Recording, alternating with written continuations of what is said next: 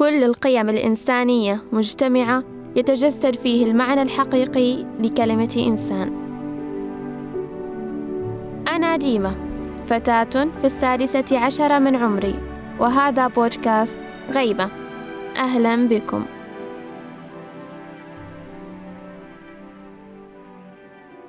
قد تكون هذه من أكثر التهم التي توجه لليافع. أنت مزاجي أنت منعزل. تعيش في عالم بمفردك. أنت لا تجيد استخدام عواطفك. في الحقيقة إن فهم نفسية اليافع أمر مهم جدا للتعامل معه. فالعاطفة جزء لا يتجزأ من التكوين العام لشخصية أي فرد. فكما أن هناك فكر وهناك جسد هناك مشاعر أيضا تؤثر وتتأثر بالعوامل الخارجية. وهذه المشاعر تتغير حسب الفرد والبيئة المحيطة به. فليس هناك دليل موحد لجميع اليافعين ولا يمكن التعامل مع اليافع كالآلة التي تعمل حسب برمجة مسبقة. بل هو كيان خاص مميز وكما تختلف أنواع الذكاء بين الأفراد يختلف الذكاء العاطفي بين اليافعين كذلك. وحتى أبناؤك في المنزل يمكن أن تكون لهم شخصيات وأمزجة مختلفة. والتي تحتم عليك أيها المربي فهم مشاعر كل منهم على حدة. كما ينبغي التعمق عند ملاحظة أي خلل معهم والبحث عن أسبابه بدل إلقاء التهم.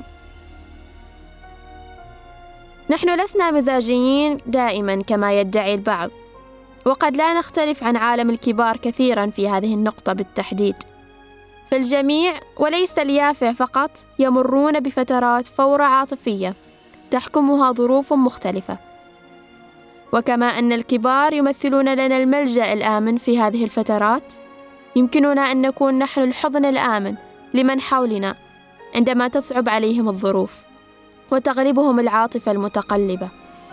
لذلك يسعى يا أبي وأمي دائما إلى إطلاعنا على كل ما يدور في حياتهم ويومهم باستمرار.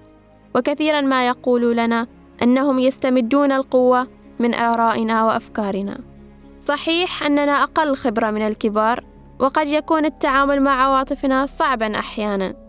ولكن هذا منطقي فنحن في مرحلة اختبار المشاعر المختلفة ويهمنا الحصول على التوجيهات حتى نحسن التعامل معها.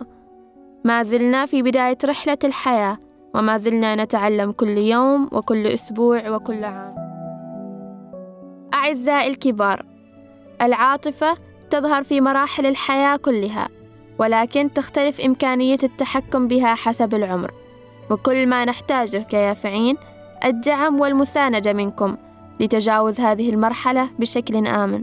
لنجعلها مشاعر ناضجة وواعية.